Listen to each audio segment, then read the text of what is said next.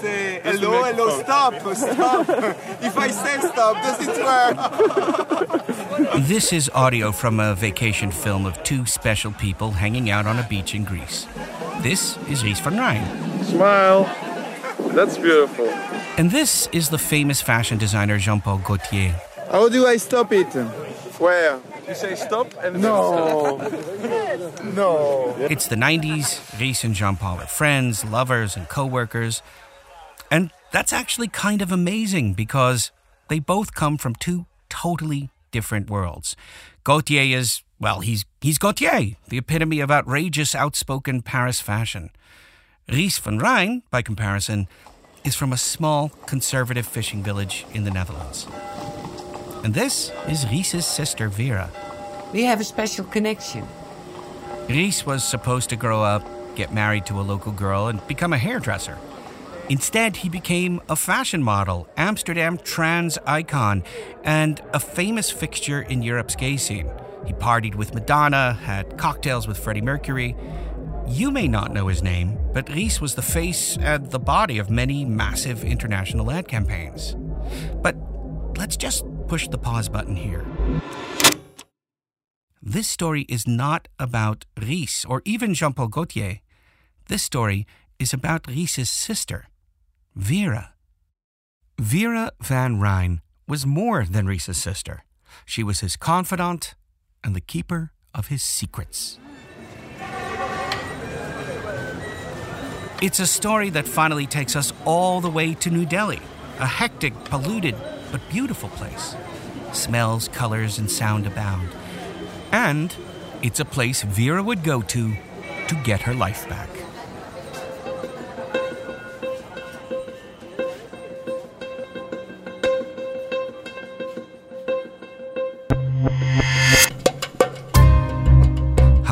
I'm Jonathan Gruber, and this is The Journey.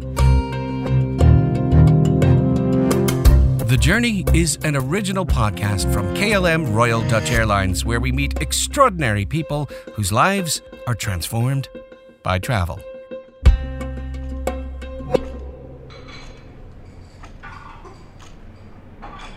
Vera van Rijn lives in Volendam, a small fishing village in the Netherlands, just a 30 minute drive and a world away from the capital, Amsterdam.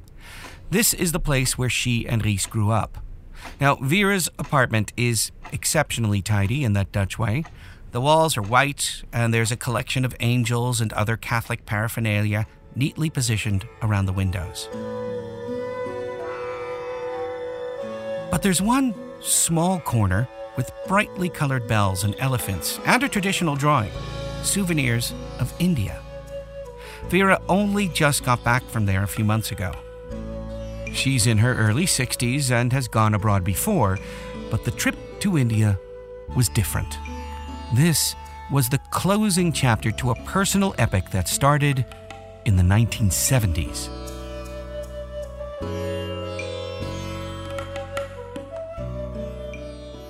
Vera and Ries came from a big family. My father and mother has nine children. Vera and I spoke in English, but as you can hear, she doesn't speak it every day and often falls back into Dutch. Nine kids. Which one were you? Uh, number three. You were the third. Yeah, the first girl. The first girl. And Yeah. Ries was which one? Uh, Ruth, Sam, Vera, Marianne, Frida, Ries. Six. He was the sixth. Yeah. Vera is 10 years older than her brother, and she practically raised him. Everyone agrees Ries's blonde curls and gentle character made him different. Really different.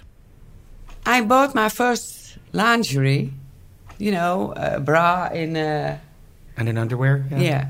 And my youngest brother, he do did this. He made a slingshot from yes, Yeah. He make a fun of it. And I come to my bedroom and Ries had my underwear on. So I go to my mother and I said to my mother, Ma, I don't know. And my mother says, Sweetie, I gave him too few hormones. Vera says that when Ries was four, he would parade around in his sister's dresses and stiletto heels. He loved to go clothes shopping with Vera, sparking a lifelong interest in fashion and fabrics. When Ries was 10, he asked his older sister if there are men who love other men. Neither Vera nor Ries even knew the word gay. So, how old were you when you realized he was gay? I think 23. You were 23. And you still didn't have a word for gay. No. As Ries grew up, Volendam became less like home. People whispered, We pray he will be normal someday. His mother even encouraged him to find a nice girl.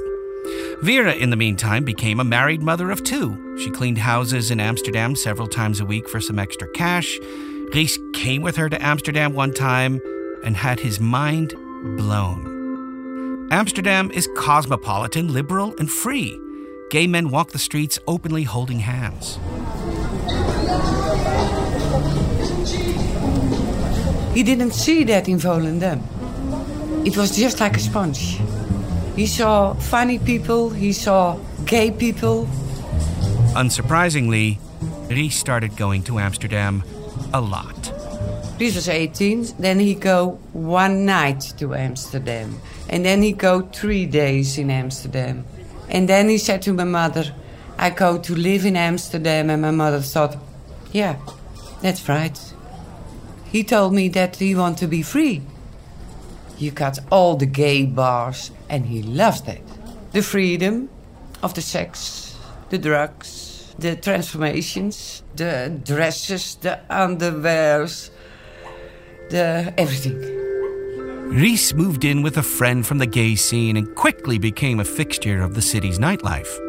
Some called late 1980s Amsterdam the gay capital of the world. The great chronicler of Dutch street life, the photographer Ed van der Elsken, asked Ries and his close friends to pose for him. In one shot, Ries casts a sultry gaze into the camera. He seems perfectly at ease, perfectly cool. This photo later would symbolize this period in Amsterdam's history freewheeling, confident, and totally unaware of what was about to happen. By this time, Vera had become a prim and proper conservative Volendam housewife and mother. But she traveled to Amsterdam every day. A friend of Ries gave her a job as a seamstress in a bespoke clothing store that had a very specific clientele. So there was a shop in Amsterdam, Guapa, and it was in that time a very famous shop. They're making clothes, uh, leather for girls, but also for prostituees. Prostitutes. Na- naughty lingerie for uh, naughty people. Sexy bras and sexy pants from leather. They also made crunchless panties. Yeah, I make also leather trousers with not the backside in. So I make assless chaps. Vera loves her days away from her husband and kids in Volendam. She loves the gossip, the tales of nightlife, the wild parties. It's a glimpse into Ries's world, a place that's extravagant and decadent. As for Ries, he got a job in a hair salon. He spent his days cutting hair, and he spent his nights indulging in Amsterdam's clubs.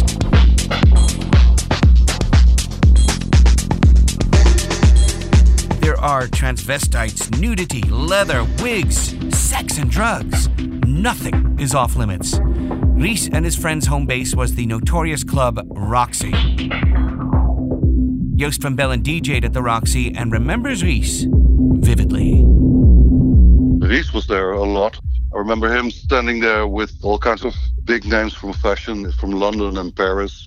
The Roxy was a place where lots of stars who came to Amsterdam or designers or famous people would go. Stars had to be the same like everybody else, and everybody else was a star at the Roxy. There were lots of very famous people hanging out there. All of a sudden, you would be standing next to Willie Nelson or football player, soccer player Maradona, or uh, remember Bono sitting beside the DJ booth. I remember Boy George coming there, uh, Leigh Bowery, the, the, the club icon, and uh, also Ries. Ries would pop by Vera's work to regale her with tales of his previous night's exploits. And then, together, they would indulge in their mutual love of clothes and fabrics. Vera often worked with cashmere and silk from India, and Ries would talk about his desire to go to this magical land. If we talk about India, we talk about the clothes in the in the silk and the colors and the yeah of the people. Then Vera and Ries would dream about how they would explore India together someday. Cut to a chic street in the center of Amsterdam. Ries is biking along when a door opens and a bleached blonde Frenchman rushes out. Stop, stop, stop, stop. This was the French fashion designer and gay icon Jean Paul Gaultier, and he was instantly smitten. Gaultier had recently designed all the outfits for Madonna's Blonde Ambition tour. You may remember the infamous cone bustier. This pretty much made him the most celebrated fashion designer in the world. Ries uh, worked at that time in Amsterdam and he had a modeling for Elegance. It's a, a magazine. And he was wearing a suit of Gaultier. And this is Johan Wijker. He used to hang out with Ries and his friends and remembers exactly how Gaultier and Ries met. And he was uh, bicycling through the Leidse Street in uh, Amsterdam. And Jean Paul Gaultier was coincidentally in Amsterdam. And he talked to Ries. He just said, Hey, hello, hello, who are you? Vera says Gaultier took Ries out for dinner. And they started dating. And they fell in love. He was proud on it. What did he say to you? Oh, and then when he was to the most beautiful hotels in Paris, and then he was in New York, and then he was to Milan, and everything he told me. Yeah, he was in a dream world, in a dream world. Ries regularly traveled to Paris to be with Gaultier. It was love. Ries also started getting regular work as a fashion model for photo shoots and catwalk shows. He traveled the world as Gaultier's model, muse, and lover. And of course, we tried to talk with Gaultier. Well, you can you can call back tomorrow if you want. Okay, Kai is in a meeting right now. Maybe I can take a message. But he never got back to us. Ries's beauty and charm attracted attention everywhere they went. Ries even told his housemate that Madonna said she was attracted to him, although she certainly must have known Ries was gay. Ries would call Vera and tell her about his adventures a couple of times a week, even when he was abroad. She recalls the time Ries sat in a club next to the fashion model and mother of many of Mick Jagger's children, Jerry Hall. He told me he was once in New York and he was in a bar and just like nothing, Jerry Halls come sit with him on the table. And he said to me, I could not, nothing say.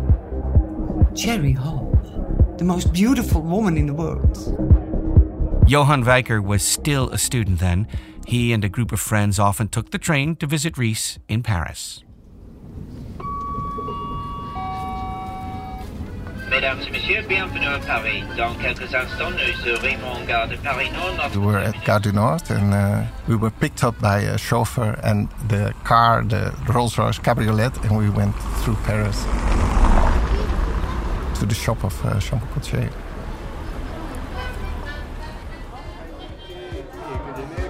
And then later on, we met them and we went to a bar in the evening. And uh, Sophie Laura was there, and all kind of French people I don't know, but they were from cinema or artists or, well, uh, a lot of models, of course.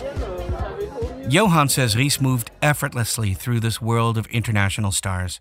After Paris, Ries arranged for them to go to the Spanish island Ibiza, where they ended up at a rather exclusive party on a yacht. We were invited on the VIP deck, so uh, there were the rich and famous people. And at that time, uh, Freddie Mercury was sitting there, and Caroline of Monaco, And how did Ries behave during this? like a fish in the water. yeah, yeah, he liked that life. Yeah. In 1993, Ries and a group of friends filmed a vacation on the Greek island of Mykonos. Gaultier was there. In the film, they're on a beach. A shirtless Gaultier embraces Ries from behind. They have the same short blonde cut. They're laughing and joking. It's intimate. say hello, hello, stop, stop. if I say stop, does it work? Ries was often abroad these days, but he always saw his sister when he came home. Vera says she gobbled up his stories, vicariously enjoying his amazing, glamorous life. He told me about the people in Paris. He learned me a lot on everything what's going on. Vera is the only member of the family who got to hear all the details about Ries's jet set life. He couldn't tell my mother. You know, my mother calls Jean Paul Gaultier Jan Paul Godtrui.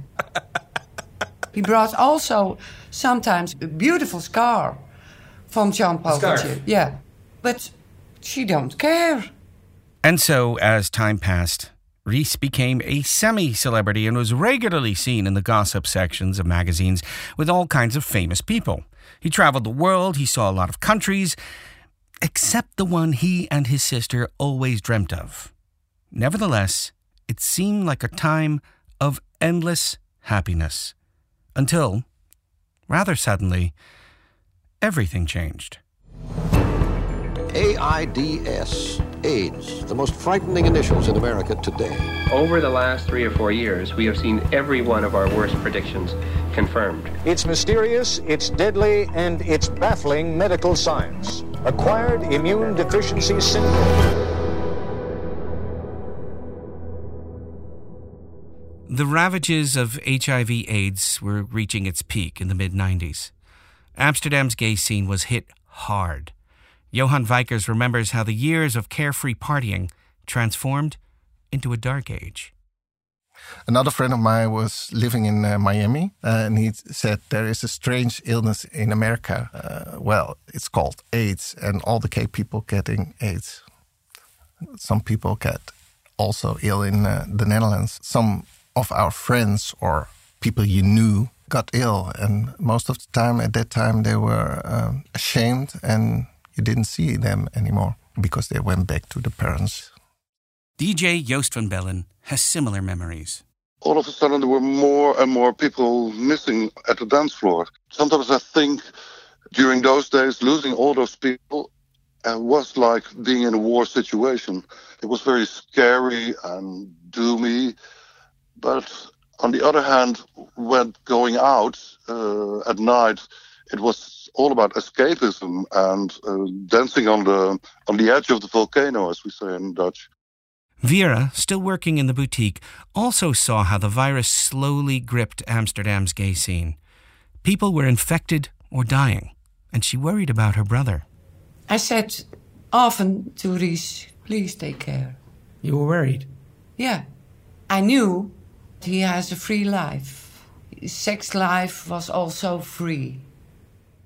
Then Ries was struck by a bout of tuberculosis. A routine blood test revealed the obvious. Yeah, he must take a blood test.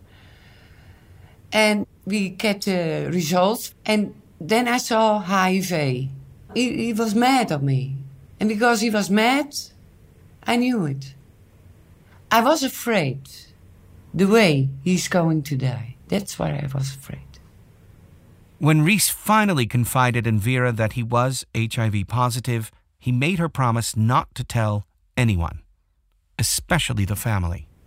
Every time I go away, then he said to me, Promise me, don't say anything at home. And I promised. And I could understand it too. Why do you think he didn't want anybody to know? A shame. What was he ashamed of? He lived his life so freely. Yeah, but in that time, nobody says I have AIDS. Ries was afraid that his family, friends, and acquaintances in Volendam would avoid him, that he wouldn't be allowed to hold his nephews and nieces. Vera watched Ries grow increasingly desperate. He tried homeopathy, herbal mixtures, whatever he could get to slow down the advancing virus. And when her family would ask about Ries, she did what her brother told her to do. She would say, Oh, he's fine, jetting around the world, living the high life. I lied a lot. My sister-in-law, die asked often, uh, how goes Ries?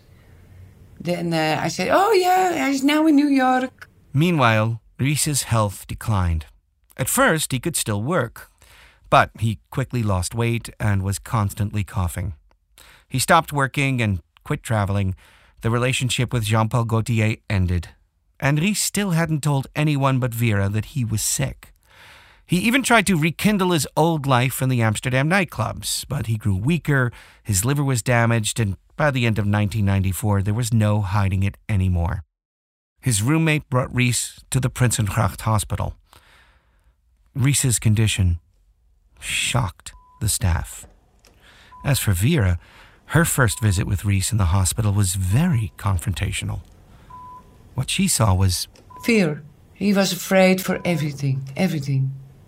Ries still didn't want his family to know he was in the hospital. Vera says that even when it was clear the end was coming, he told Vera not to tell his mother. Do you think Ries knew he was approaching the end at any point? Yeah, he knew himself. And he never asked to see his mother? No. Ries was dying. Vera visited him almost every day. They'd talk, and when they would part, Ries would always say, Bye, love. They were the last words Vera ever heard her brother say.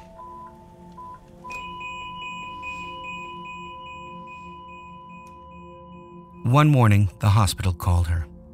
Ries had died in the night. He had been in the hospital for only three weeks. Prinsengracht ziekenhuis, call me. Your brother is dead.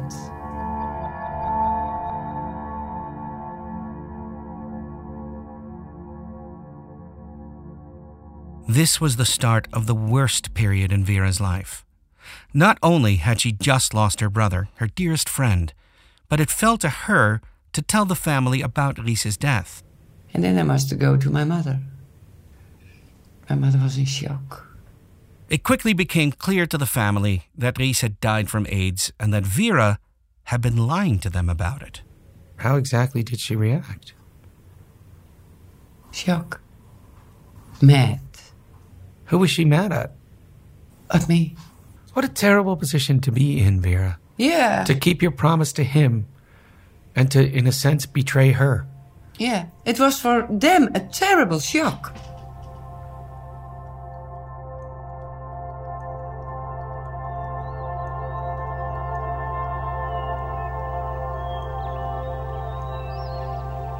Ries's funeral was a clash of two worlds. Small town laborers mingled with big city transvestites in short skirts and pink corsets. Dutch society figures attended. It was an open casket wake, and Ries had yellow roses in his hands. Vera took the roses and saved them.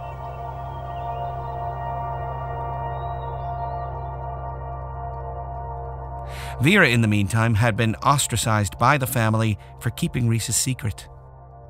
The worst thing, I was so alone. Nobody, nobody, nobody helps me. I was so alone. To deal with the loneliness and grief, Vera started drinking. When Ries is dead, I um, began to drink. I drink a lot. I was five times a year a week drunk. And then I feel sorry, and then I was three months sober, and then, bang, then something happens, then I go to drink. Why were you drinking? To forget the pain and also the missing of Ries. Years pass. Vera and her husband divorced. She had little contact with her family. Vera's children grew up and moved out, making her isolation complete. Vera says she self medicated with alcohol to manage her alienation. And then Vera reached her absolute low point in 2016.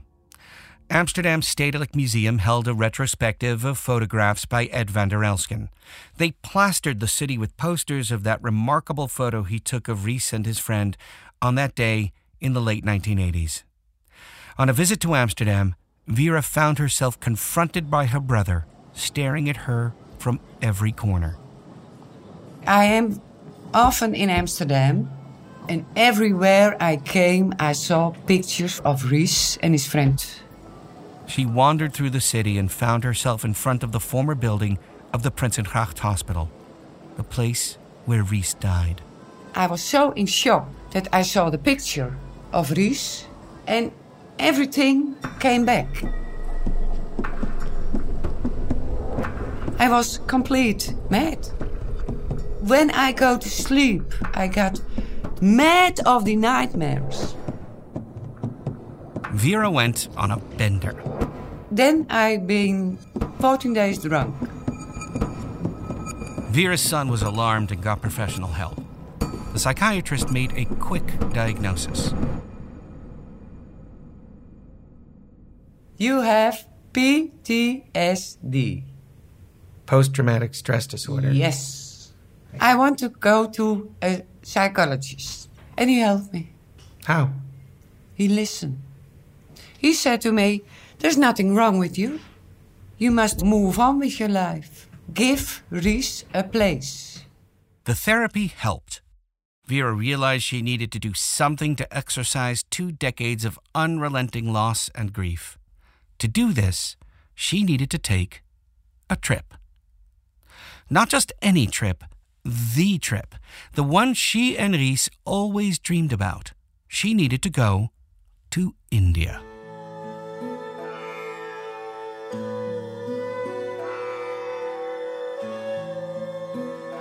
Why? Forget him. Go on. And what I have to do was to go to India.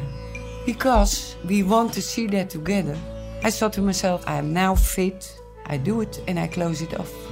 But why the trip to India? To prove myself that I couldn't. I will make a new start.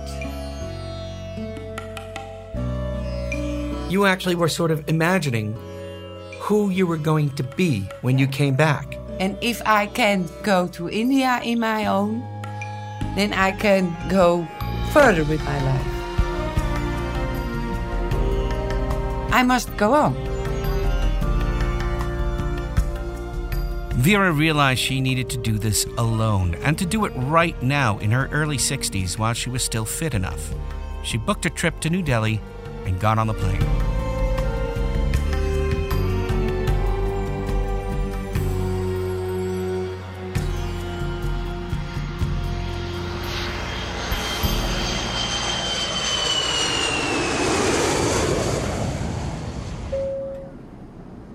Sit there and there was something in the air, you know, the plane goes uh, whoa, whoa, whoa. And I thought to myself, when I do this in my own to India, then I can do anything when I go back. At last, the moment arrived. The moment she and Ries had dreamed of. She was in India.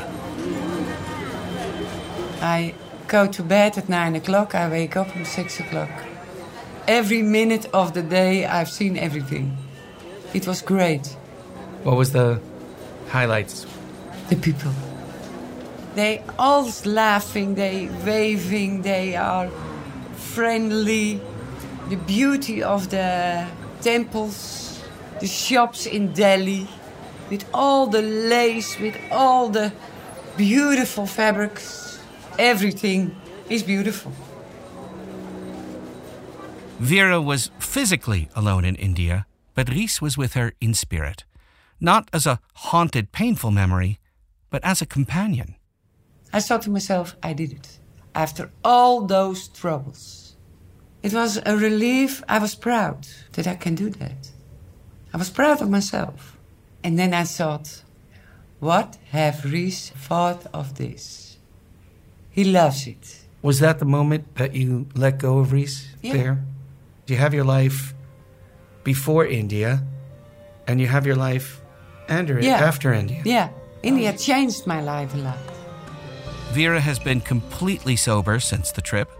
She's taken a painting, mostly religious icons. She looks after her granddaughter and is taking Spanish lessons. Vera's even planning a new trip to Varanasi in India. Devout Hindus cremate their loved ones along the ghats that line the holy river Ganges. And remember the roses Vera took from Ries's funeral?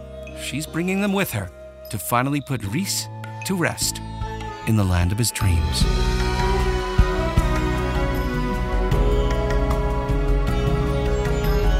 And then I bring the roses in Varanasi. You're going to put the three roses in the Ganges? Oh. I still have them. Three yellow roses.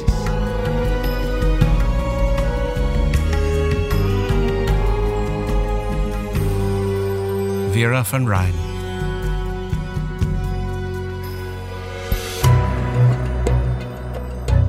You've been listening to The Journey, an original podcast brought to you by KLM Royal Dutch Airlines. For more background on this story and to see that wonderful photo of Ries by Ed van der Elsken, go to podcast.klm.com. If you like this story, subscribe and review us on Apple Podcasts. It helps other listeners find this podcast. I'm Jonathan Groubert.